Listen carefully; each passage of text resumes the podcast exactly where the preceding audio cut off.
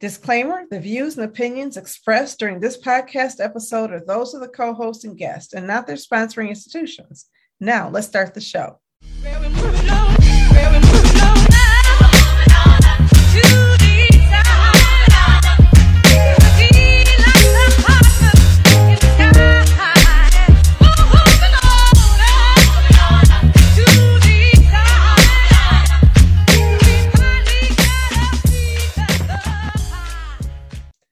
Detroit and the world. Welcome to another episode of Authentically Detroit, broadcasting live from the Audio Wave Network studios and sponsored by the Ford Foundation, now a content partner to bridgedetroit.com. I'm Donna Givens Davidson. Thank you for listening in and supporting our efforts to build a platform of authentic voices for real people on the east side of Detroit. We want you to like, rate, and subscribe to our podcast on all platforms. We drop a new episode every week, so be sure to turn on those notifications. Orlando is out of town this week on an exciting learning trip with colleagues and friends to better understand Black life in the diaspora. I cannot wait for an upcoming episode where we will t- learn more about their findings and their vision for our community. But joining us today is City Councilwoman elect Latisha Johnson, who will be sworn in tomorrow to fill the vacant um, D4 council seat. Latisha is no stranger to Authentically Detroit or to the Eastside Community Network the LEAP Coalition, or the broader Eastside community. A graduate of the esteemed Ross School of Business at University of Michigan, Latisha has committed her time and resources to serve as a self-described community advocate, developer, partner, and friend to Eastside residents and grassroots organizations. Latisha, welcome back to Authentically Detroit. Hello, and thank you so much for having me. Yeah, so we're really, really glad. I'm so happy to have you here um, because we really haven't talked since you were elected. I know you've been busy and I haven't wanted to bother you, um, but how was your holiday weekend? Um, do you celebrate Thanksgiving or Indigenous Day of Mourning, or do you just have good food and fellowship with friends and family? You know, we did a little bit of both. My husband and I, although my son is in North Carolina, um, my husband and I went to the parade. Haven't been to the Thanksgiving Day parade in probably about 20 years. Um, but we took some time to go and enjoy the parade. It was a lot of fun. We actually stayed much longer than I anticipated, considering we didn't have any little ones with us, but we enjoyed it that much in spite of the rain. Um, so we had a great time. And then thankfully, we have people who absolutely love us, who prepared Thanksgiving dinner for us. Uh, and so it was it was a great feast. It was a great time with friends and family, and uh, we just we enjoyed it considerably. That's wonderful. Yeah. Well, we mm-hmm. um, actually had a very low key Thanksgiving. We spent um, our Thanksgiving day with Kevin's family and um, Thanksgiving the day after. We had two celebrations and we call it Thanksgiving, but it's certainly not celebrating, you know, what we now understand to be genocide. Um, it's really mm-hmm. celebrating what I always loved about um, Thanksgiving was spending time with my family and Absolutely. spending and, and eating good food both in equal measure, mm-hmm. right? and so we had great food with um, my um, sister-in-law cooked, and we spent time with Kevin's mother, who has recovered fully from COVID and is doing really great, and it's so great to see. Awesome. Um, and then we visited a friend, and then on uh, the day after, we visited my mother, my sister, but my mom was there, and you know she's been really struggling with her health since October. Um, mm-hmm. So to see her up and about and joining us for Thanksgiving Day celebration. I don't think any of us knew if we'd be able to spend time with her. And you know, wow. we're all back and boosted, so it was a, it was a good day. awesome, that's great to hear. I'm glad to hear your mother's doing well. Yeah, you know when when our um, when our seniors reach their 80s, and my mother is in her late 80s. Um, health becomes so fragile you never know yeah um, but she's a strong person she pulled through and um, she just gets stronger every day. So I'm just I'm really happy about that. But anyway, you're being sworn in tomorrow. Yes, it's feel? actually happening. How does that feel? You, you know, um, everybody keeps asking me if I'm excited about it. I think uh, the the world is. I feel like the world is on my shoulders, and it's it's becoming real um, recognizing the work that has to go into everything. So I'm excited. I'm excited to really start to engage with the community and, and start to plan things out and really get things prepared for us to really hit the ground running in January because, as you know, uh, City Council is on recess uh, now. So it just gives us an opportunity to, to pull the team together, make sure we have a good, solid team of folks in place, um, and, and that we can start doing some planning and engagement work for the month of December to connect with residents in the community. So it's it's exciting. Um, it's it's happening over Zoom though, so it, it takes a little bit of the excitement away, unfortunately. Um, but nonetheless, you know, we get to move forward and it becomes official now. So uh, everybody has been. It it is, and you know, I'm actually I'm still waiting to get the uh, Zoom link uh, to be able to share it out so that people can join me. Um, but it is it is very exciting. A lot of friends and family are are wanting to be there, and so I'm excited about having them there and making this official. Yeah, it's just unreal, you know. Um, right. We've been through so much in District Four, and then we went through a very uh, somewhat contentious. I mean, um, you know, uh, um, election. I think Mm-hmm. District mm-hmm. four was a little bit more contentious, even than some of the other districts. A lot of um, things said about some of your supporters and implications and things. But I mean, I think people know you, and it's kind of hard to damage the reputation of somebody who people know, wouldn't you say? That, you know, that's what I tried to impress upon people. You know, I tried to stay out of the, uh, the negativity and all of the the conversations that were being had because you know everybody has an opinion and everybody is entitled to that opinion um, I think what I really wanted to uplift was the person that everybody has seen me to be. Um, there, there's no question about who I am. You know, I've been around long enough in the community doing the work and, and working amongst neighbors. Uh, and so it was just quite interesting to hear some of the things that started to be said.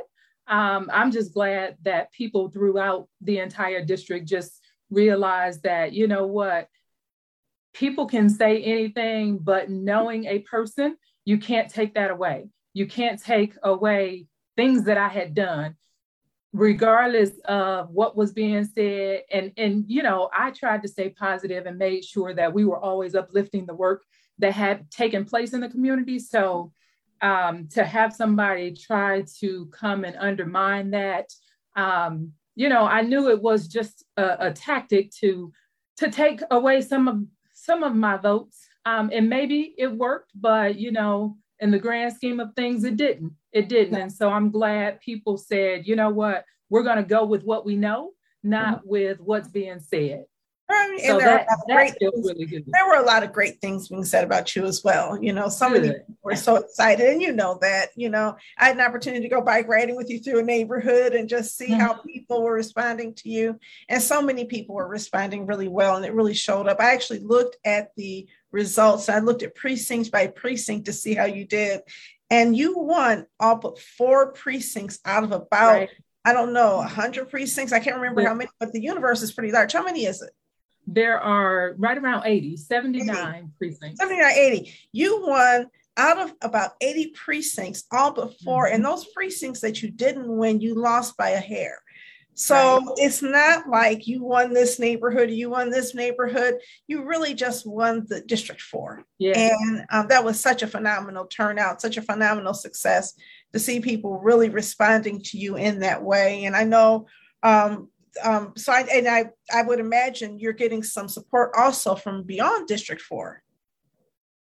De- definitely. Um, you know, let me let me speak to District Four residents first because uh, you know I always talked about the numbers of people within the the district who reached out to me and asked for me to run, and um, it really showed how many people were interested in supporting the campaign because I've done work throughout the district, but some areas people really didn't know who I was. Uh, but there were people in the community who went before me to share with those individuals who I am and the work that I've done in the community. And so I'm extremely grateful to the residents throughout the district who really helped to spread the word. But you're absolutely correct. People on the west side, people all throughout the city were saying to me, folks are asking me who you are um, you know, they were just sharing great news. A lot of people said, you know, I've heard so many phenomenal things about you. I had people who have known me for years who said, every time I bring your name up, people get excited and they're looking forward to you being on council and it's always been positive and so that within itself was extremely motivating uh, yeah. and and i don't take that lightly everybody who talked to me since i won the election i share with them that this is all about the community i recognize that that's the reason that i won and that there is a lot of work that the community wants to have done and now it's time to just come together, figure out how we get it done, and make sure that we start to move things in the direction that the community would like to see things go. Yeah.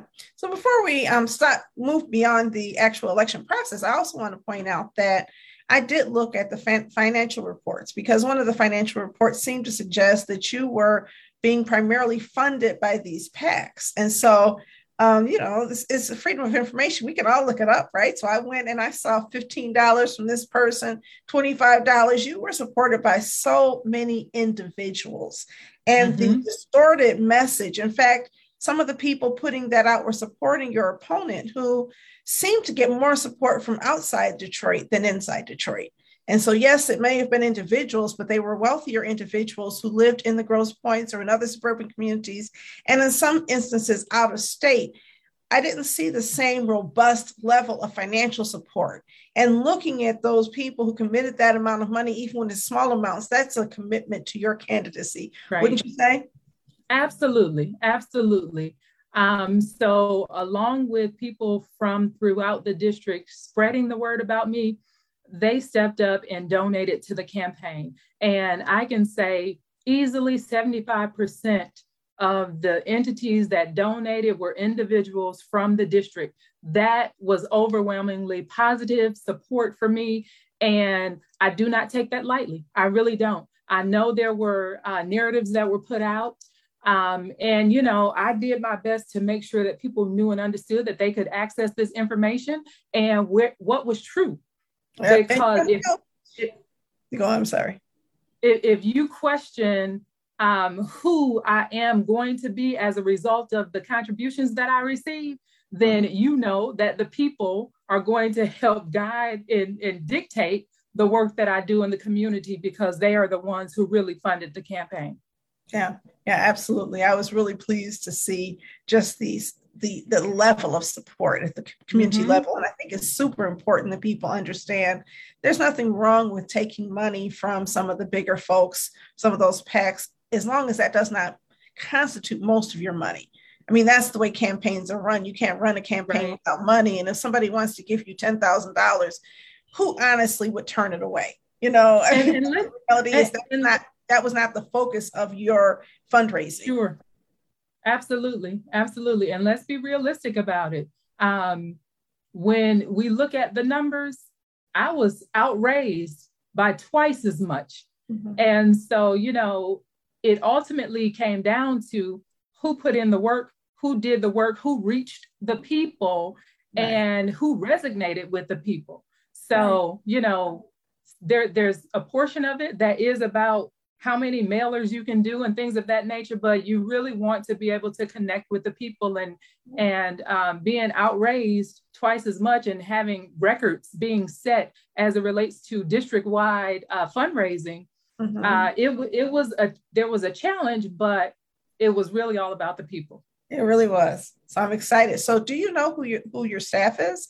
Have you um, figured out who you're going to hire you know, this is the most entertaining process of, of it all. Uh, you know, obviously, I want to make sure people are passionate about the community and serving the community as I am and have been.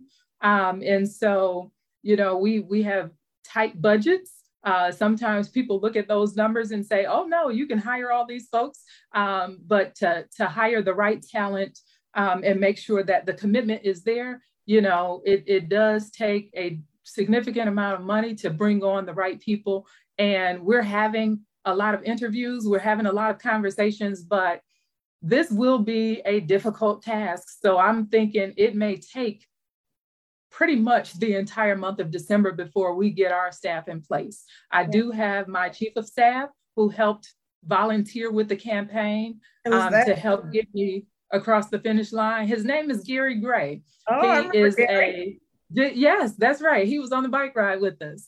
Um, Gary is a spry young man. Okay. He's been around since since the Coleman Young days. Um, he's helped with a number of political campaigns, and he is just phenomenal. He's absolutely amazing. And I'm just so glad that he agreed to come out of retirement to help me um, with my first term in office. So that's really I'm really excited about it. Oh, yeah. So um, what else have you been doing to prepare for um, for tomorrow? and what will you be doing in December? You know, so, so I have been connecting with a lot of the incoming council members. Uh, mm-hmm. you know, getting to know them. I was just running from a meeting with a council member. Um, so, you know, just trying to get to know one another on an individual level to see who we are, and then, you know, having some conversations about what it is that we'd like to do when we get into office. Um, but for the month of December, it essentially will be hiring staff. Um, taking a lot of meetings that people have been trying to get me to uh, take thus far. Uh, I wanted to, my, my whole commitment in November was to try to get some downtime in. That unfortunately hasn't happened yet, um, but making sure that I start to reconnect with the community and start to have listening sessions and know and understand what it is that the people are interested in doing and interested in seeing, creating task forces and, you know, identifying how we execute what, what we plan to do. So that will be essentially the month of December. All right. All right.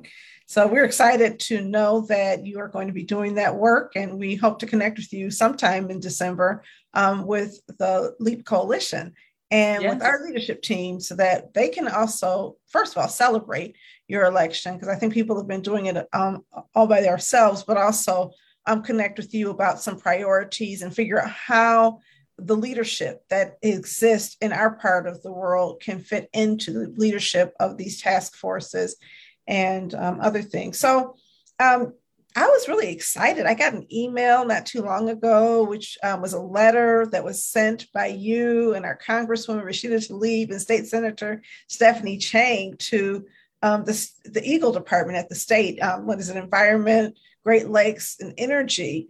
Um, yes. And yeah, you you took a stand, and it was so exciting to see our council person elect standing with our congresswoman and our state senator who have been such advocates of environmental justice in our community. Can you talk about that? Sure, sure. Um, so you know, Congresswoman Tlaib and Senator Chang have been having this discussion around Stellantis for a number of years. And um, as they they their focus was really to be proactive to make sure that we didn't have to deal with these situations. Uh, and so now we are where we are today. And of course with it being in district 4 and impacting district 4 residents i wanted to jump in to be supportive of the residents recognizing that we have industry abutting residential so closely and making sure that we prioritize our residents in the entire situation. So, you know, the residents have been extremely vocal and I wanted to step up and help to be supportive of their voice and dealing with the challenge that they're dealing with. Of course, EGLE stepped in and started to provide odor violations, but we need to see more done. We need to see more done by the corporation and being a good steward, um, recognizing that they are abutting residential so closely, right? Because when we look at development projects, we need to make sure that these things are taken care of before the development project actually happens. And so I've, I've been able to be on council calls, making sure that we're thinking about those things and we're addressing them before it actually happens. So, you know, the train center, uh, the transit center situation that was just recently voted on by council, just putting that at the forefront of our minds so that we're less reactionary, but that we are being proactive in, in making sure that these companies that come into our residential communities are um, working well with our residents and making sure that we're not running our residents out, but that we can live in this environment together and making sure that it's a clean and safe environment. I've just been really dismayed by the fact that we have residents who can show you the crud on the exterior of their homes. And Stellantis has been moving at a snail's pace to address the issue, right? Even if EGLE does not provide a violation, Stellantis recognizes what's happening within the vicinity of their plant. So let's address it and not even have to deal with the violations, right? So that's where we need to be. Um, and, and I think, you know, collectively, that's where we can push for corporations to be when they come into our communities. Yeah, I mean, absolutely. I, a couple things come to mind. One of them is zoning. And I know that zoning is going to be the um, Zone Detroit is working on changing zoning classifications. And one of the things I've been pushing for is the buffers between industrial mm-hmm. operations and residential communities. Um, I remember when the mayor um, first announced this project and he was bragging, he said, nobody's going to have to move. And, you know, I don't know if that's the bragging point, right? if you're going to expand someplace, people should at least be given the option for relocation. But mm-hmm. there was no relocation funding set aside. We spent all kinds of money, you know, with all kinds of acquisition and transfers of land. In fact, what is it? Crown Enterprises opened at that horrible trucking center right on Jefferson. Have you seen that? Mm-hmm. I have seen it and you know I'm, I'm pretty sure i live in the impact area maybe it didn't trigger it wasn't big enough i'm pretty sure ecn is in the impact area no notice of what was happening there i was so curious and i figured it might be something nice and instead it is a trucking center which is a bunch of concrete next to a water treatment plant right that is already overwhelmed and so mm-hmm. now you've mm-hmm. got this trucking center which means more trucks but you've closed down st jean and given that street away You've removed a buffer, which is a natural buffer that existed, um, and replaced that with a wall. And it feels like I'm not anti Stellantis, FCA making money, but we're given these false, you know, choices. Do you want to make mm-hmm. money and have jobs, or do you mm-hmm. care about the environment? And I'm like, why can't we have both? Exactly, exactly, and we can, and, know, and we can so so part of it is um, you know i really want to be on the planning and economic development committee because we need to know because i didn't know what crown enterprise was for a long time numbers of people were reaching out to me asking me what's what's being developed here i had no clue right but somebody did right and so why why that wasn't brought forth to the community for the community to know what it was, to understand the environmental impacts. That is what I've expressed we need to change. And to decide the design of it needs to be different, right? Puts nobody wants to see those trucks with the open right. bays backed up, you know, which it's a horrible, unattractive thing. Um, where's the water, stormwater management? How is that being done in that plant? How are they investing in the community? I mean, you know, there's design standards. You couldn't put that in mm-hmm. Grosse Pointe. You know, mm-hmm. in, in Grosse Pointe, right on Mack, you may be aware that they're putting um, their D- Department of Public Works new building there. And people were complaining about it because they said it's going to be unsightly. But the reality is, they have, you know, um, drawings and renderings that show how it's not going to impact the aesthetics of that street and how they fenced in with a brick wall some of the trucks that they are holding there. And efforts they're taking to protect against odor intrusions. But mm-hmm. we have this plant and we need to have the same level of due diligence, community input, community agreements so that when you are designing something, the community feels good about what you're doing. Right. And that doesn't happen. Decisions get made in the back room and we live with the decisions. And then we're told, hey, this is a, a good thing.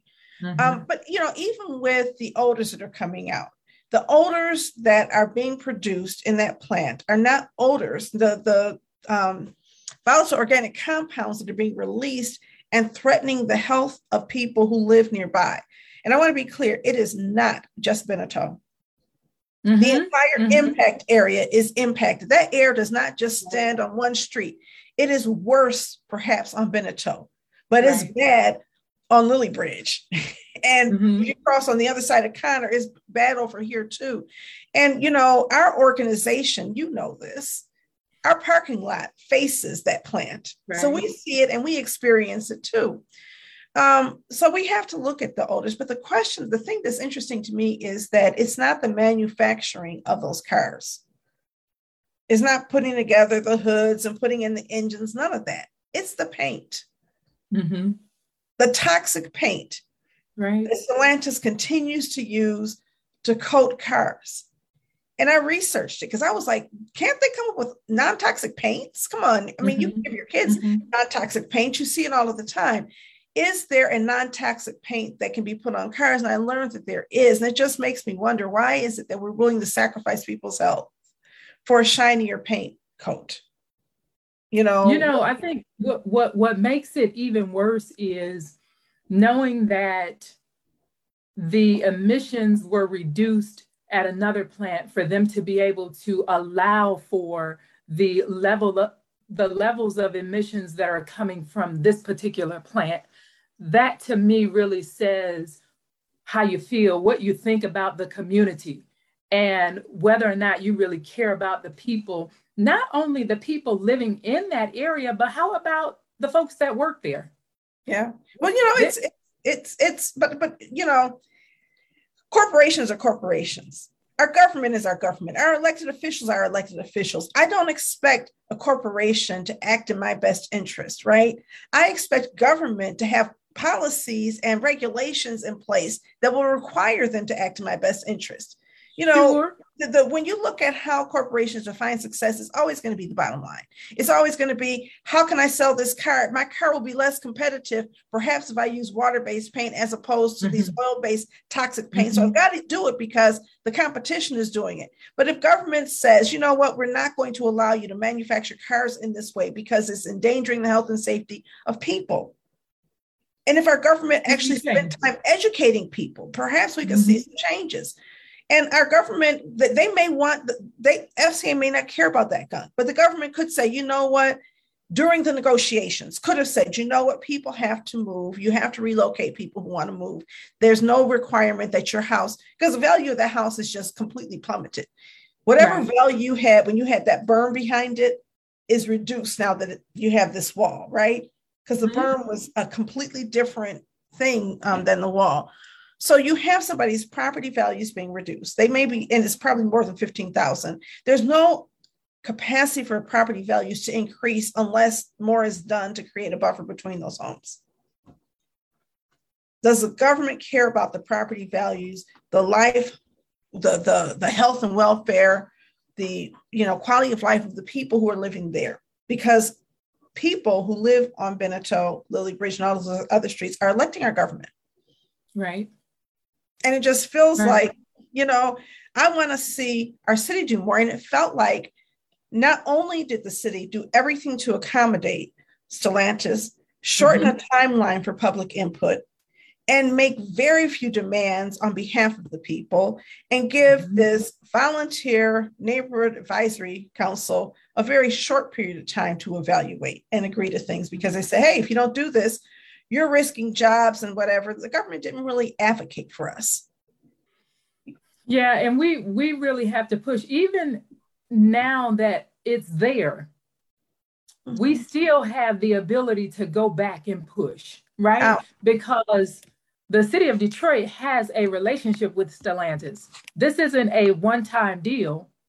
Mm-hmm. We have Jefferson North, we have the Mack engine plant, and who knows, there are probably other projects that they are working on and talking about. There are still opportunities there. But you're right, government has to show that it cares about the people.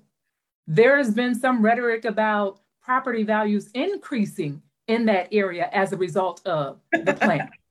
exactly. It's it's laughable. It's especially laughable when you think about how um, we had the housing market decline as a result of the financial institutions and the market and how many Detroiters lost their homes because of balloon payments because right. we were sold that then that our property values had increased and we can pull equity out of our homes.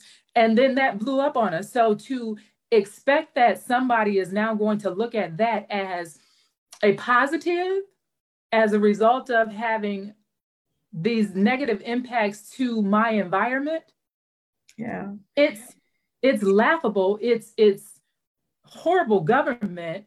And i think it says that okay we're really not thinking about the people that we're more focused on bringing corporations into our city. Right. We need to have both. But i contend to say i, I continue to say that when businesses locate in our communities, they're coming into our communities for a reason, right? There's something on their behalf that is extremely beneficial, whether it is you get the land inexpensively, you're looking to have the people around you patronize your business or whatever it is. There are positive benefits that these businesses bring or see when they come to move into our communities but we don't look at it in totality and say, how do we work together so that we benefit one another? Instead, we, we're going we, to start doing that. Thank you. Because we they act, we act like they're doing us a favor by coming here, but they could go to correct. Somewhere. Correct. We have infrastructure here that does not exist. We have transportation here, access to freeways, and and and we have people here. We have a workforce in this mm-hmm. 4.8 million person metro area that people can you can draw on for this plant and then all of the financial incentives you don't just get right. discounted you they we gave land away it wasn't right. cheap to buy we just gave it to them well here you, you want this here we'll figure mm-hmm. out how to assemble this land and some of the land that we assembled especially from crown enterprises we're not done paying for mm-hmm. Uh, um, mm-hmm. in the agreement around that land there's a trigger. I don't I don't remember how many years from now where maybe another eighty thousand dollars is going to be due um Stellantis or Crown Enterprises at some point in time, and I can't remember what the trigger is. Um, but we're not done paying, perhaps. We gave them land, we gave them tax breaks, we demolished those berms at our expense.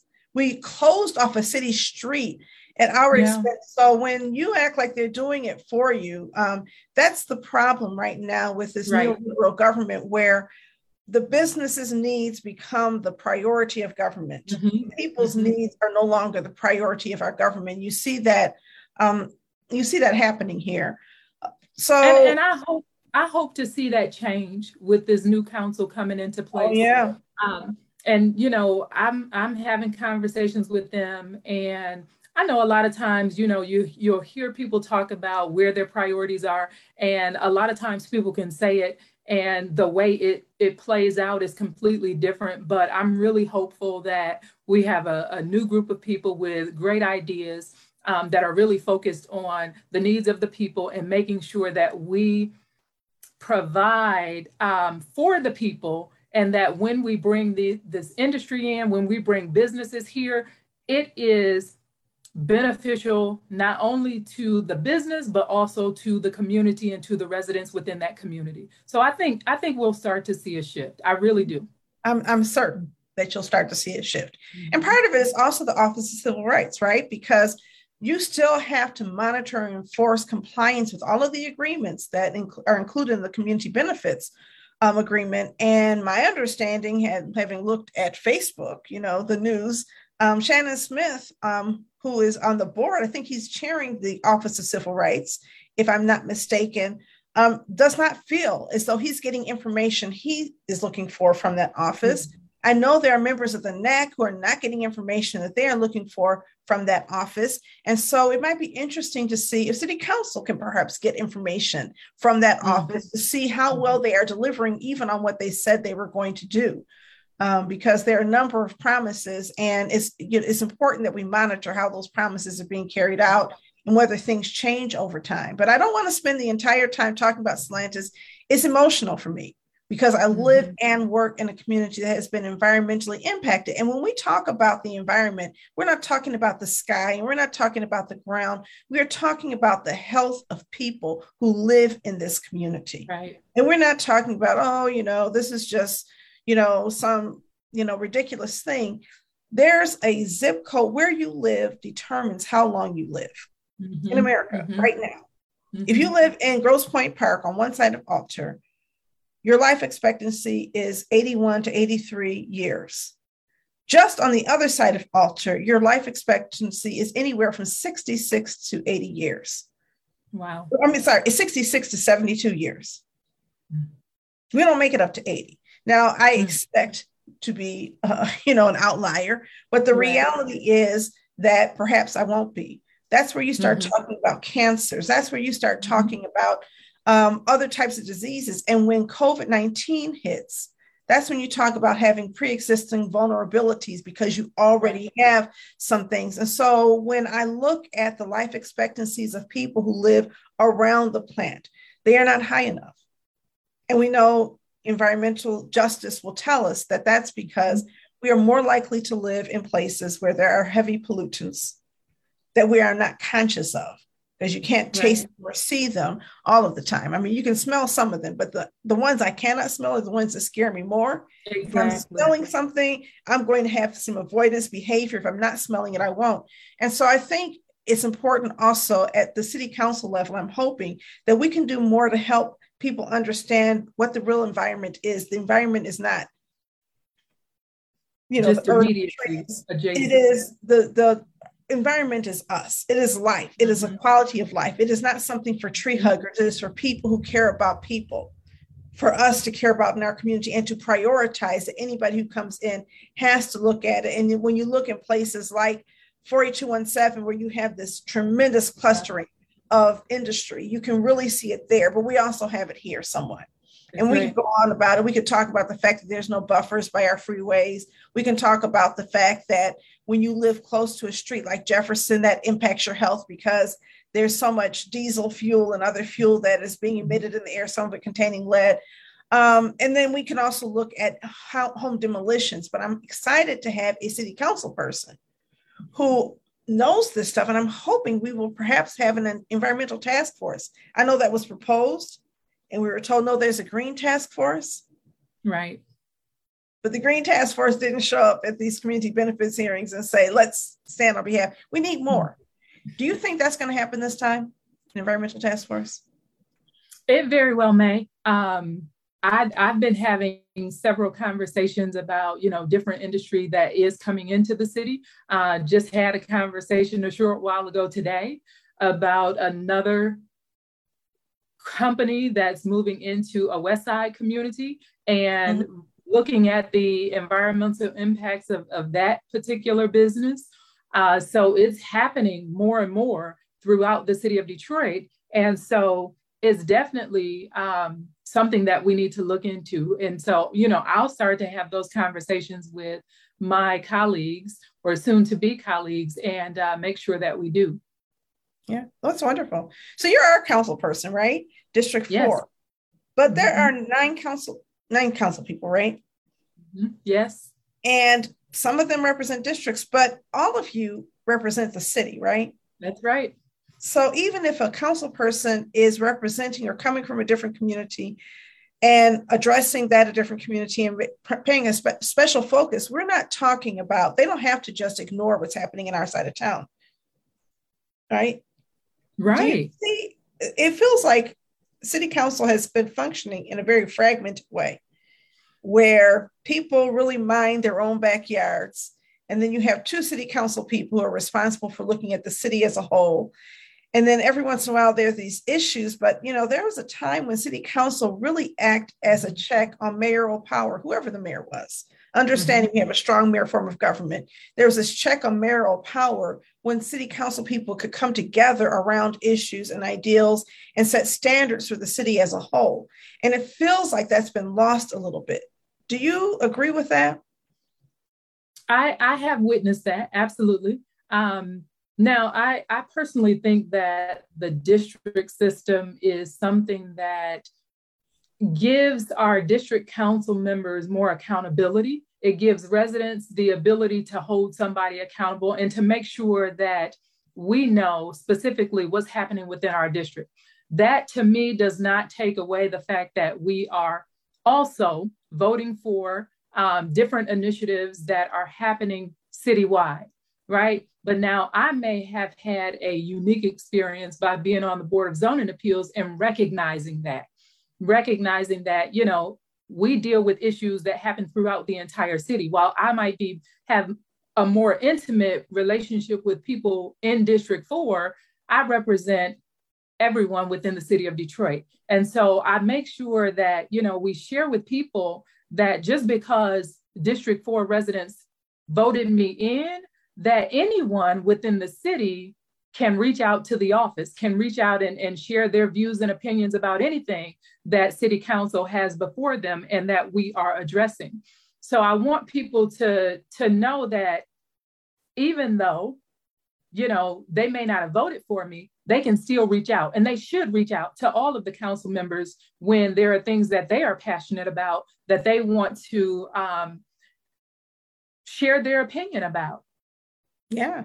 We're not, I'm, I'm certainly not closed minded. I recognize that, you know, we, just like the transit center situation, I don't live in District 2, but I jumped on the call to share my opinions and thoughts about the, the environmental impact that that particular transit center may have on that surrounding community and just making sure that city council takes that into consideration before they decide to vote.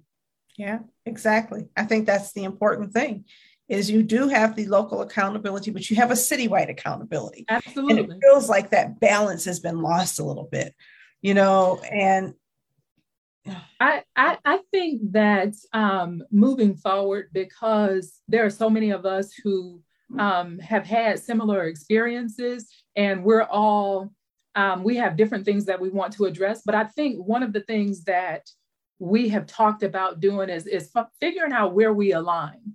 Are mm. there um, different areas where we can come together and say, let's create a legislative agenda that we all support, right? These are things that we know we will all support. So there is no dividing us so that, you know, we, we cannot provide that check and balance.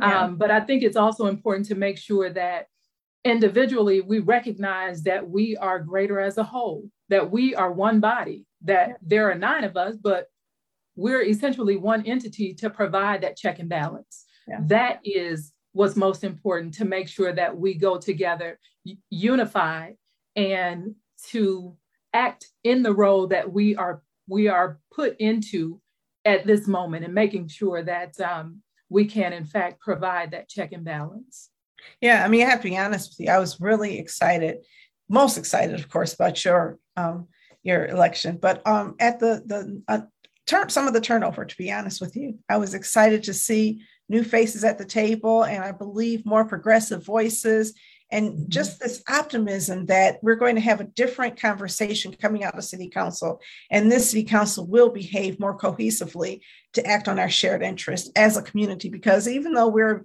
you know we're 139 square miles but we have the same issues flooding all over the city right. all over the city poverty all over the city homelessness all over the city we're dealing mm-hmm. with a lot of shared issues and you really can't break them up into districts and do justice to those issues you can't take them all on either but um, you know there are a few things that have been on the table one that kind of it's kind of moved in, in an interesting direction i know that city council was looking at at the Corporation Counsel and um, having the Corporation Counsel um, making a difference, um, uh, make stop and stop working with one law firm. I know that the Inspector General um, complained to the State Bar Association about the um, the behavior of the um, Corporation Counsel in terms of you know sort of acting as the mayor's uh, attorney kind of like you know what you saw bill barr do with donald trump in some ways right it's like you are the attorney for the city of detroit mm-hmm. and acting on behalf of the citizens of detroit mm-hmm. not the attorney for the mayor right so i was like uh um, and I've been really frustrated because of just the demeanor and some of the ways that I've seen the corporation counsel, who's um, thankfully leaving, has behaved with respect to the community. Um, it hasn't always been felt very respectful, but you have somebody new that you're going to have to, um, you know, approve in the new year. What are some standards that you see yourself having for an incoming corporation counsel How do you stop that from happening again? That that's a great question. So I was having that conversation a, a short while ago, and um, recognizing that we have to really do our due diligence in understanding who this individual is that is going to be presented to us, right? And and doing some digging and doing some research because the only way for that person to be removed is by two thirds of city council and the mayor. Mm-hmm. So to avoid getting to that point, we need to make sure we know who the person is that we're supporting, right?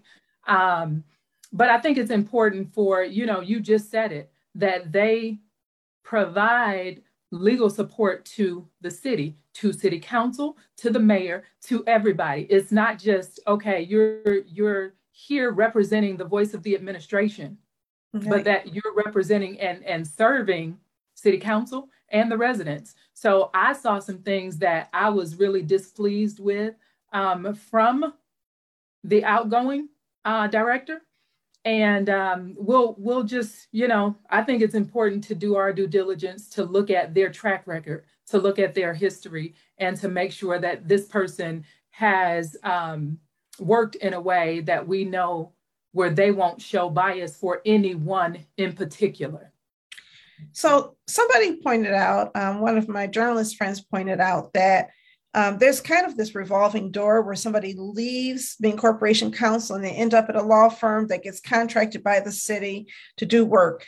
Does city council control have to approve these contracts? Yes, absolutely. City council does. Um, and so, right, I, part of part of my conversation uh, a couple days ago was really about how you ensure that based on the charter, the charter says that, you know, you cannot go into private practice or for a year um, within your uh, termination from the city, right, with a, an organization that has done work with the city. That is difficult to manage. But if we look at it from the standpoint of making sure that um, contracts that come from the city and individuals who have gone to work for those those organizations that maybe we look at those a little differently uh, i think that may stop that revolving door. Yeah. because we, we've seen it time and time again not just with this corporation counsel but with previous.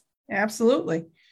Absolutely. It's a good way to get a good gig right? Because mm-hmm. everybody knows now you have you have juice and because you know the people and so you exactly. can use your juice to accomplish things exactly and the reality is that you know really what i'm most concerned about is the principle of democracy and mm-hmm. that is that you know one man one vote that you don't have these mm-hmm. fiefdoms and you don't have this hoarding of power by any unit of government so right. it's not about the mayor it's not about who's mayor it's not about who's in city council it's really about just saying this is the organizational chart that exists and this is what democracy is, looks like in the textbook. Let's try to mm-hmm. bring it back to a textbook, you know, um, definition because you also have all of these authorities. You have appointees um, of the mayor who serve on boards of authorities that the mayor cannot oversee. But if the mayor can't oversee that authority and his appointees chair that authority, isn't that the same thing? and when I look at the organizational chart for the city, what I see is dotted lines between city departments and these authorities that are supposed to operate independently.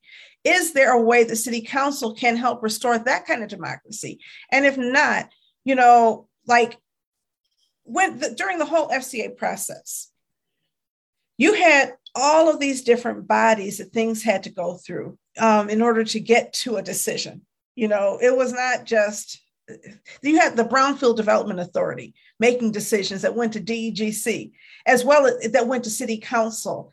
And all of these authorities, if they are too connected to the mayor's office, become they're quasi-public, but they're controlled. They're not supposed to be controlled. Do you have thoughts on that? Yeah, so you know, we we talked about proposal P, right? Um, and, and that proposal P was really looking at dealing with a lot of this mm-hmm. um, be, because we have had a strong mayoral system in the city of Detroit where um, we've given a lot of power to that position.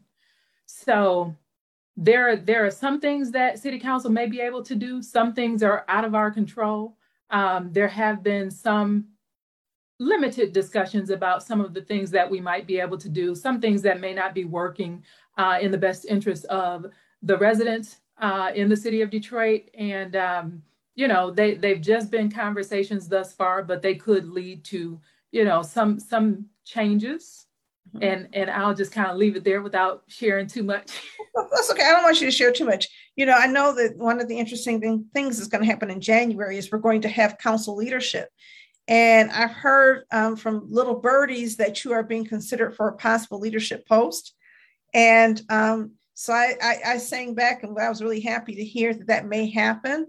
Um, so I, I, just want to leave it there and just say that um, really happy to have you represent us in this role and um, to really bring some of the just extensive experience you have working in government on you know some of these boards and also working in the community to bear so that you can we can you know help accelerate change knowing that you also have a great chief of staff to guide you. So. well thank you. Thank you. I appreciate that. Um, you know that whole the whole conversation about leadership is very interesting to me. I'm not really sure how things are going to work out um, but you know it we'll, we'll see in our first session in January. We will. And so I'm just saying, you know, of course, you, you're you're going to be a great city council person anyway. But there are Thank some you. of us who love to see you also be in a leadership position at city council because those roles really do make a difference in helping to set the city council agenda. Um, well, I um, appreciate that. Thank you. One more question, and that is how are you going to stay connected to us? You have been such a resource you're the kind of person you're at all of the meetings. Are we going to still see you be connected to you in neighborhoods? Absolutely. You you all can't get rid of me that quickly, that easily. Uh, you know, it's it's it's a two-way street for me. You know, I'd love to be there to listen, to hear what's going on throughout the community. Um, we're looking at some creative ways to make sure that we stay at the forefront um, of being connected with our community and especially in parts of District 4 where they feel underrepresented. Mm-hmm. Uh, and so uh, there are some council members who are now outgoing who have done some very creative things to stay connected with the community. And so we're looking at implementing some of those things, um, making sure that we are in the community and not necessarily asking the community to come to us. Um, but, you know, as I said, as I shared with everyone during the campaign season that it's once the election took place that I will need you all more than uh, you probably believe you need me. So I will definitely stay connected and look forward to helping to execute a lot of the work with the community. All right. So well, that, that's going to be great. And, um, you know, of course, you have our support and we will, you know, be there in whatever way necessary. You know, it's important for people to know what the agendas are. When should you show up at a meeting? What's on the what's on the table today? Absolutely. Um, so that we know when to be present. Um, well, thank you. well, it's time for our next segment, hot takes, where we run down some of the week's top hot topics, um, top top top topics in Detroit. so Topic number one the Oxford High School shoot, school shooting. Tragic incident happened today, and um, we continue to have gun crime all across America. We continue to have gun crime in Detroit, although not necessarily in our schools as of late. What are your thoughts on what we can do, what you can do in City Council? What needs to happen to address gun crime in America? So I um, just briefly heard about the situation in Oxford um, as I was leaving a meeting. Uh, and so we know, you know, being a, a native Detroiter, that gun crimes and, and gun violence is just horribly traumatic.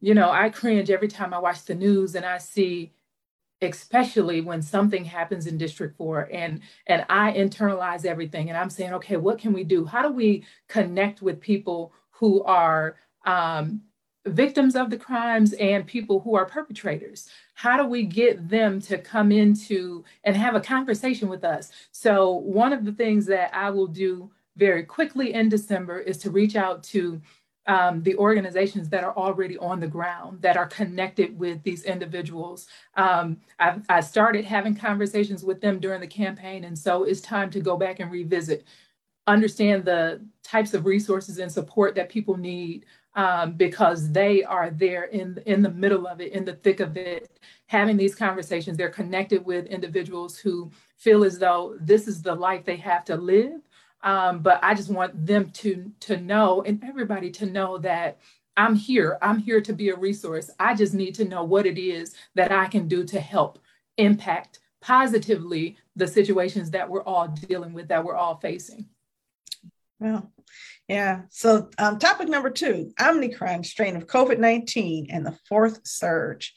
This one, you know, and I, I, talk about it, and it's really, really devastating to, I think, all of us to know that we're in this fourth surge, and also that there could be another variant that would um, be even more contagious than Delta, which seems almost impossible. What are your thoughts about what, how we're how are we dealing with COVID nineteen in our community? I don't, I don't think we're doing a great job, and you know, I think we all should look at look inward and and figure out what it is that we can do um, because I'm sure we all have people within our families who have decided for one reason or another not to get vaccinated. Um, I have had conversations with uh, the individuals who I'm interviewing who may be a part of my staff and saying that, listen, if you say that you care for the community, then one of the things that you will do um, that you should do without me even asking is to go out and get vaccinated because that's the reason that we're seeing our rates continue to go up. And, you know, it saddens me to continue seeing on social media that people are losing their lives as a result of not getting vaccinated. So I think there's something that we all um, should do, and, and that's have those difficult conversations with friends and family members who are more likely to listen to us um, and appeal to uh, them because I think people still don't realize that there are individuals who cannot get vaccinated because of health reasons. And so it's important that we protect them because also, we can. There are also, you know, young children mm-hmm. who cannot get vaccinated. And there are people who have who are immunocompromised who are mm-hmm. vaccinated, but still at risk of catching the right. virus because whatever. Um, and you know, beyond just the spread of the disease, when my mother was hospitalized, I saw firsthand, and this was at the beginning of October, um, what's happening in our hospitals. It was three days before she was moved out of emergency and mm. into a hospital bed. Our hospitals are jammed packed. The Detroit Receiving Hospital, where she was taken, is now 100% full. Mm. So, you know, prior to COVID, people were going to the hospital for heart attacks and strokes and because yeah. of broken limbs and um, you know, people were going to the doctor and getting mammograms and finding out that they had, you know, tumors. And so hospitals were there and available to treat these diseases, these mm-hmm. chronic diseases and acute conditions that, that develop. And we have few, we have lesser access to service. We have fewer people working in healthcare, mm-hmm. fewer people entering healthcare, and then you have fewer beds. And it feels like, you know, I, I get what the city's doing, but it feels like we need to, instead of just talking at people, have community educations where we explain things to people. And I, am not sure we do a good job of explaining things. I've heard people say, well, I'm going to trust my immune system, not understanding that a vaccine helps spur the immune, immune system. There's just a lot of misinformation out there, a lot of misunderstanding out there, and quite frankly, a lot of brainwashing that's gone on. Right. And and quite honestly, I think that has gone on for too long before um, the scientists come in and say, okay, here's the real deal. Like, let's stop having the discussion about the Tuskegee experiment. Um, let's look at, right, how many vaccines we've gotten since we were children because we were being protected and shielded from all of these uh, diseases. So it's, I, quite honestly, I feel like it's an excuse that people are using and they're okay with that until something happens to someone very close to them. That's the saddest thing to me is that we can prevent this and we're choosing not to. I know people who've lost family members, close family members, and still won't get vaccinated. Mm. So, I lost someone very near and dear to me who was like a second mother. And unfortunately, she transitioned right before the vaccines came out. Mm-hmm. Uh, and so for me to see people just make the decision to not get vaccinated as though they're they're iron men and iron women, I, I just I cringe. And you know, I've shared with with you all before that I have a compromised immune system, and so I take it very personally and have done everything that I absolutely can to make sure that I'm vaccinated. I've gotten the booster, and and so has my husband. Uh, so it's it's very important um, you know, I've appealed to family members to make sure that they do it as well. And I'm glad to see that they have. Um, but and and you know, I've always felt like the the person that's going to listen to you the most is the person that you love, a person who loves you. And so that's why I say that we need to appeal to our family and our closest friends who will listen, who will understand um, and, and really take heed. Maybe you have to have that conversation more than one time, but I think it's worth it. I agree, it's worth it. I I'm not even sure that what you're saying is. I, I think you know we've got to deal with some of the information channels because you know people argue over Thanksgiving dinner meals all the time. That's the you know proverbial thing. Thanksgiving, you're going to fight over differences in politics and different beliefs, and and this pandemic has become so politicized that people can just tune out people who they love and trust mm-hmm. because they believe they've heard things that are more true than the things that you know their loved ones are telling them yeah. um, and so um, I, I, hope it doesn't take you know more dramatic losses in our community um, i think that again there needs to be community conversations we need to start now and we're going to be doing some focus groups in the next couple of weeks to try to get information from people to really tease out what is it that stands mm-hmm. between you and getting mm-hmm. vaccinated because it's getting harder and harder for me to understand. Um, it's almost like a political divide. And you can mm-hmm. say, okay, Donald Trump won the election. It's really obvious he didn't. And there's people who say, no, he didn't he didn't win. Joe Biden is, is president. It's really obvious he didn't. And it, you facts don't necessarily sway the people who believe mm-hmm. Donald Trump is president. Mm-hmm. Uh, so I don't know um, how we're going to do it, but I think that we have to keep trying and we have to try different things. And part of it is, I think, now just maybe even going on listening tours and trying to understand and embrace what people are saying to us so we know how to respond. Right, right. Absolutely. I think we've we've become a culture that believes any narrative that is presented to us, unfortunately. And as you said, you know, facts don't necessarily matter. But I think people really have to do their own research and, uh, and understand when those narratives are false. And, and I guess my thing is don't do your own research, right? Because I hear Nicki Minaj say she did her own research. It's like you don't even know where to research. Okay. What is research? Okay. You have to got follow what trusted people are saying. You know, it's not like some, you know, medical professionals are all united around the world around this one narrative. Mm-hmm. And so for you to do your own research and believe based on your Google searches that you know more than the entire universe of medical professionals and that they're all in some great big conspiracy is problematic. You know, if you had heart disease, certainly you would try to look things up. Right. But you're not going to let necessarily listen to everybody to treat your heart disease. When you Correct. have cancer, you're usually going to listen to the oncologist. Right. When you get COVID, not when you are trying to prevent it, but when you get COVID, you know who you're not talking to? Are you doing your own research? Are you going to these hospitals and taking up space and demanding treatments inside of that space? Because you you realize that your research has reached its limits. Um, so I'm not trying to be preachy, and I know I'm not the person to have these listening tours because I have no patience with people mm-hmm. who um, who seem to you know resist facts. But somebody with a different temperament than me needs to do that. you know, um, I just become so upset that mm-hmm. you know if that's not constructive, right? I know it's not constructive, but That's me. Understandable. I'll yeah. start telling you off, and you know, it's like, okay, Donna, I don't think that's what you mean to do, because you know, when you've lost people that you care about, right? When you've seen people fighting for their lives who didn't have to, especially mm-hmm. when they're vulnerable people, it mm-hmm. feels very personal when somebody says, "Oh, right. I don't need to do that." So anyway, yeah. um, so we're, um, I guess, at the end of our segment. I do want to thank you for coming today. Um, I am you know, always appreciative. You're one of the most accessible people I know. You're always there, just you know, for the community. Um, you don't put a big wall between yourself and.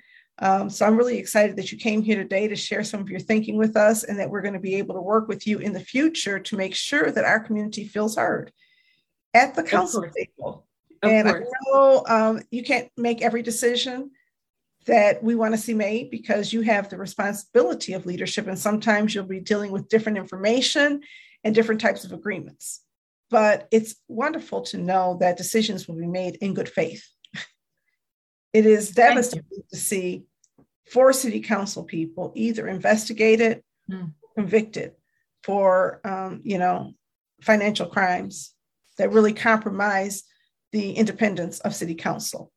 So either real or perceived loss, of independence has existed, and it's devastating for the community. So really happy to see you there. Um, do you have anybody that you would like to shout out? We usually close the show by shouting folks out.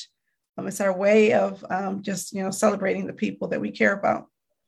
Sure, sure. So I would love to give a shout out to first and foremost my chief of staff, uh, Gary Gray. You know, we talked about him, but I he he's phenomenal, hands down.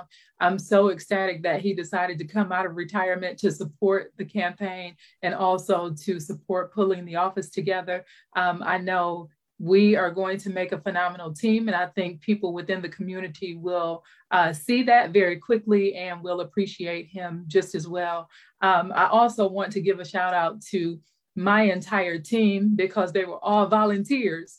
Uh, and so they really showed who they are and where their passion and commitment is to the community. So Natalia Henderson, um, Cynthia McClure, um, Andrew Iannacone, Susan Rutherford, Mark Rutherford, um, Jarrell Mills, uh, Lawan Council, um, we all came together and really put our best foot forward and Sharon Gray. I can't forget to mention Sharon Gray because her husband Gary Gray brought her in and she just hit the ground running. They're just a phenomenal uh, couple. Uh, and I was just so appreciative to have their support. And, uh, you know, I'd be remiss if I didn't just say thank you to all of the District 4 residents, not only those who supported me, but for those who did not, because I'm going to pull you all in too, and we are going to do some great things throughout the district.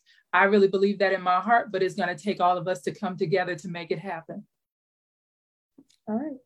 Well, I would like to shout out um, the executive team at ECN, um, Nicole Perry, who has been dealing with so many issues trying to get our building together and um, she's our chief administrative officer. Um, she was promoted to that position. We did. I did a couple of promotions recently, so I do want to shout out my um, executive team. Angela Brown Wilson is now our chief operating officer. Um, Holly Bimford is our chief financial officer, and um, Nicole Perry is our chief administrative officer.